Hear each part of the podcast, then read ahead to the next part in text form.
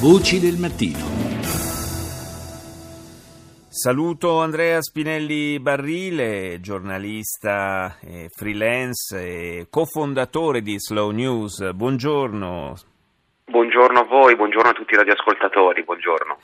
Eh, dunque, Spinelli Barrile, eh, parliamo della situazione in Sahel. Abbiamo sentito eh, prima anche dai titoli eh, del Journal dell'Afrique eh, di, di, questa eh, risoluzione presentata al Consiglio di sicurezza delle Nazioni Unite per la creazione di una nuova missione militare africana nella regione, una regione che è cruciale per molte ragioni, perché è sulla rotta diciamo, del del, dei traffici di migranti, di esseri umani e perché è, è anche un po' la culla di diversi movimenti jihadisti.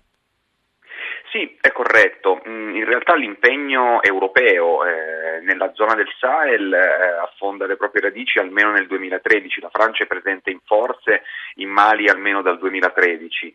Eh, da diversi mesi oramai i paesi del G5 del Sahel, quindi il Mali, il Burkina Faso, il Niger, il Chad, eh, si stanno organizzando, si stanno riunendo per eh, trovare una soluzione e soprattutto mh, il loro problema principale è affrontare la minaccia terroristica. Al-Qaeda nel Sahel ha federato tutte quante le sigle piccole, medie e grandi che erano presenti sotto il proprio cappello e sta eh, effettuando una serie di attacchi anche molto molto pesanti alle basi militari, mi viene in mente a Gao qualche settimana fa.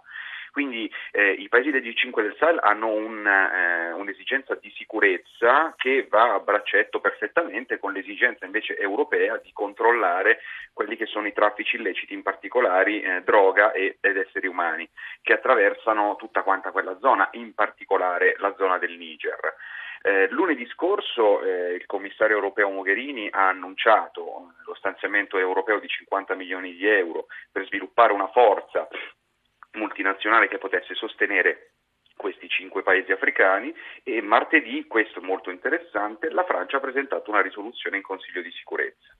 Questo vuol dire che da qui alla fine del mese di giugno, più probabilmente insomma, entro l'inizio del, del, cuore dell'estate, quindi entro i primi di agosto, si creerà una forza eh, nella zona del, del, Mali di almeno 23-25 mila soldati eh, provenienti da tutto il mondo, 10.000 con questa nuova forza multinazionale, gli altri eh, sono i caschi blu già presenti con il contingente MINUSMA nel Mali eh, in questo momento.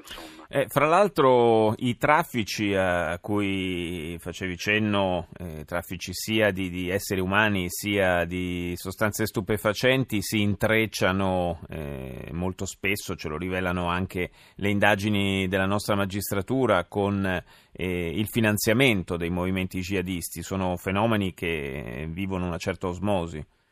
Assolutamente sì, eh, basti pensare che il numero uno del terrorismo islamista eh, nel Nord Africa, nel Sahara e nel Sahel, che è Mokhtar Ben-Mukhtar, viene soprannominato in Libia Mister Marlboro perché è uno espertissimo di traffici di sigarette in particolare, ma eh, non è un mistero che i traffici di droga e i traffici di esseri umani in questo momento siano una fonte di finanziamento molto molto importante per eh, il terrorismo islamista.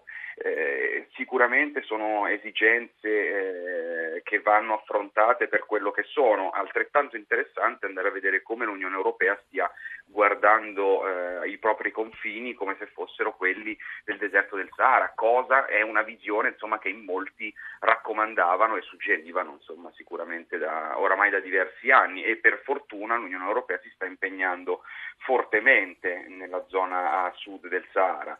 Eh, certo è che eh, si fanno tante cose in questo momento, anche accordi, ben, viene in mente gli accordi eh, stretti dal ministro Minniti con le tribù tuareg del sì. sud della Libia, quindi si fanno anche accordi di questo tipo, eh, però eh, bisogna sempre capire a chi vanno i soldi e quanti ne vanno, certo. perché la galassia, il mosaico di, di sigle, personaggi, personalità, faccendieri che c'è in quella zona del mondo è sicuramente molto molto complicato da, sia da analizzare che da poi affrontare sul campo. Insomma. E peraltro andare... stiamo parlando di paesi, eh, li ricordo Burkina Faso, Chad, Mali, Mauritania e Niger, che non sono esattamente tra i paesi più ricchi e floridi del pianeta. No, sicuramente, sono anche tra l'altro paesi molto molto differenti tra di loro, eh, economie mh, che stanno cercando strade diverse per poter riesplodere e sicuramente ci sono degli esempi anche molto interessanti, viene in mente il Burkina Faso, però sì, sicuramente insomma, non, non, parliamo di economie eh, come la Nigeria o quantomeno insomma, certo. eh, con il potere o il peso economico e politico che ha, che ha, la Nigeria in questo momento. Grazie, grazie ad Andrea Spinelli Barrile per essere stato nostro ospite a Voci del Mattino.